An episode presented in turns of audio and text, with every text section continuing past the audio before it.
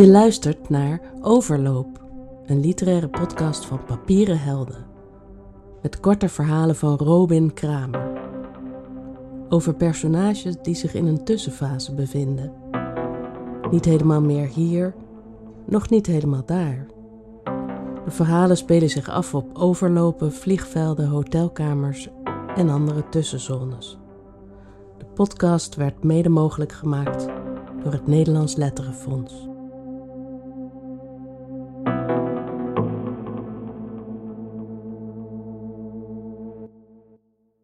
Slaap. Er is iets eigenaardigs aan de hand. De laatste paar weken sta ik s'nachts op met de onbedwingbare behoefte een eind te gaan rijden. Ik schuif onder de dekens vandaan, voorzichtig om Rut niet wakker te maken, en begin dan in de woonkamer met ijsberen. Bewegen om het bewegen. Rondom de salontafel, een eindje de gang in en dan weer terug. Het helpt maar even. Mijn lichaam verlangt naar een ruimte die zich uitstrekt. Ik bedoel, een ruimte die meegroeit, meebeweegt. Een kamer die zich verplaatst waar ik me verplaats. Maar zo'n ruimte bestaat niet. Wat wel bestaat, mijn jeukende benen. Hoe ze branden en trekken. Soms onvrijwillig een stuk de lucht inschieten. Ze zeuren om een afstand die af te leggen valt. Als ik het echt niet meer volhoud, loop ik naar de auto toe. Meestal ruik ik dan een beetje van Rut, haar geur in de oude stof van de hoofdsteunen, de metalen walm van de dichtgeknepen frisdrankblikjes op de voetenmat. Ik voel me schuldig, natuurlijk. Er is geen knagender gevoel dan schuld. Maar zelfs schuld gaat op een gegeven moment vervelen. De auto is oud en maakt veel lawaai.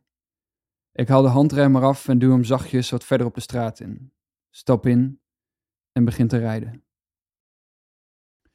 Als mijn vader me vroeger meenam naar vrienden, legde hij me rond een uur of negen in een van de slaapkamers. Vaak tussen de jassen die zich daar al hadden verzameld. Ik weet nog hoe tegelijkertijd vreemd en comfortabel ik het vond dat in de woonkamer mensen hun specifieke volwassen levens aan het leven waren. Hoe diep en dromerig ik sliep. Verkerend in de kennis dat ik geen obstructie vormde voor het bestaan dat zich in de woonkamer afrolde. Natuurlijk dacht ik dat niet concreet, ik was een kind. Maar waarschijnlijk droomde ik toen al van dezelfde dingen als ik nu doe. Gewoon een mens in een ruimte te mogen zijn. Niet aanwezig of afwezig. Niet buitengesloten of het middelpunt. Maar gewoon te bestaan onder de anderen. Zonder verlangens of verwachtingen. Uiteindelijk kwam mijn vader me dan diep in de nacht ophalen. De geur van een moeilijk te plaatsen soort drank op zijn adem. En wierp me over zijn schouder. De werkelijkheid bleef wazig als we dan naar huis reden. Vanaf de achterbank, op mijn rug gelegen, zag ik de lantaarns in nette rijen door het raam schijnen. En verder op de lucht, vol met sterren. Mijn vader had een vreemder probleem.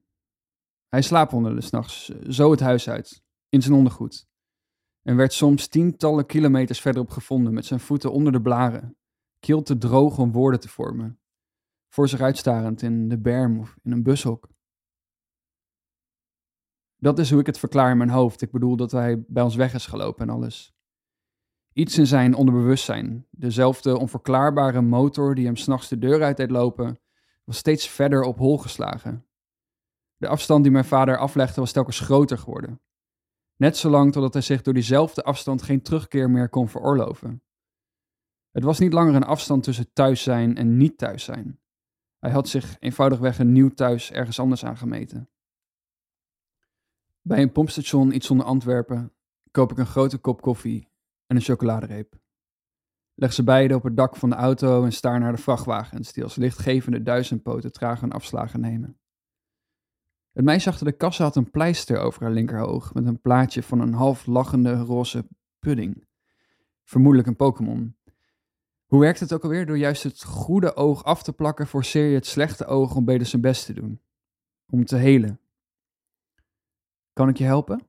had ze gevraagd. En ergens, voor een milliseconde, stond ik op het punt om haar alles te vertellen. Om een waterval van woorden overheen te laten stromen. Maar ik praat niet. Ik beweeg. Deze graag, had ik dus maar gezegd, nadat ik de chocoladereep op de toonbank had gelegd. Deze. En een kop koffie. Rond mijn verjaardag stuurde hij lege ansichtkaarten. Sevilla, Turijn, Toulouse, zelfs een keer Den Haag. Nooit een bericht, nooit een opgevouwen biljet met doorzichtig plakband op de achterkant geplakt. Geen naam, geen adres. Alles wat de kaarten zeiden was: Ik leef nog hoor. Ik ben er alleen niet. Als mijn ogen bijna dichtvallen, draai ik de parkeerplaats op van een toeristenhotel in Amiens. Een beige, beugelvormig gebouw met een Escheriaans trappengewelf. Het vierkante, verlichte zwembad zoomt en projecteert blauwe linten op het gebouw. Ik huur een kamer via de automaat bij de ingang, houd mijn creditcard tegen het scherm totdat er een sleutel in een gat valt. De receptie is leeg. Met elke nieuwe gang die ik betreed springen er nieuwe lichten aan, terwijl achter mij telkens de duisternis wederom haar plaats inneemt. In mijn dromen brokkelde steeds meer van mijn vaders gezicht af. Kleine regens van huidkleurige stenen, uitgewasemd als een Christusfiguur in een Russische kathedraal. En bij het ontwaken voelde het alsof mijn lichaam een gang richting de werkelijkheid was, alsof mijn hersenen nog een afstand moesten overbruggen. Op de ochtenden na dromen dacht ik veel na over de dood. Maar niet te veel, want dan kwam ik te laat op kantoor. Het licht in de lift is fel en flikkert. De knoppen zijn vettig van oud stof dat zich over vermoedelijk jaren daar heeft verzameld. Ik stap uit op de verdieping waar ik de frisdrankautomaat had gezien. Er was één automaat met make-up pads, condooms, tandenborstels, maandverband, fopspenen en luiers. En eentje met frisdrank en bier. En nog eentje met chips en snoep. Ik hou mijn pas tegen de laatste en wacht totdat de zak met paprika chips naar beneden valt. De kamer is klein en kleurrijk. Ik open de gordijnen en kijk naar het zwembad en mijn auto en iets verderop de kathedraal en een diepgrijze suggestie van heuvels. Ik denk aan Rut. Over een paar uur wordt ze wakker, in de veronderstelling dat ik naar mijn werk ben. Mijn keel zwelt op, mijn ogen worden warm. Ik zet de bonkige televisie die van het plafond hangt aan en kijk naar een reclame van Air France, waarin de sleep van een rode jurk ogenschijnlijk persoonloos door Parijs fladdert. Ik eet chips en drink water uit een wazig glas dat ik op de badkamer had gevonden. De vrouw die bij de lange sleep lijkt te horen beklimt de Eiffeltoren, waar de jurk los van haar begint te fladderen, zo richting de wolken. Journey Deeper staat er naast het logo. En niet veel later word ik wakker van een geluid. Het is geen vervelend geluid, ik bedoel het stoort niet, maar het is net luid genoeg om iemand uit zijn slaap te halen. Het klinkt alsof er drie kamers verderop een kraan open staat. Ik ga naast het bed staan en strompel naar het raam. Als ik de stoffige gordijnen open, zie ik het zwembad, blauw en lichtgevend. En dan zie ik mijn vader. Een langwerpige schim die zich ruimteschipsgewijs door het zwembad beweegt. Hij zwemt zoals kinderen leren zwemmen. Het water opzij duwen met zijn handen, kin richting de heuvels. De kikkerachtige houding van de benen. En zo gaat hij van de ene kant van het zwembad naar de andere.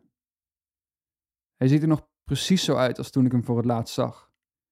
De grijze haren, dat gouden kettingje met het dobbelsteenhangertje.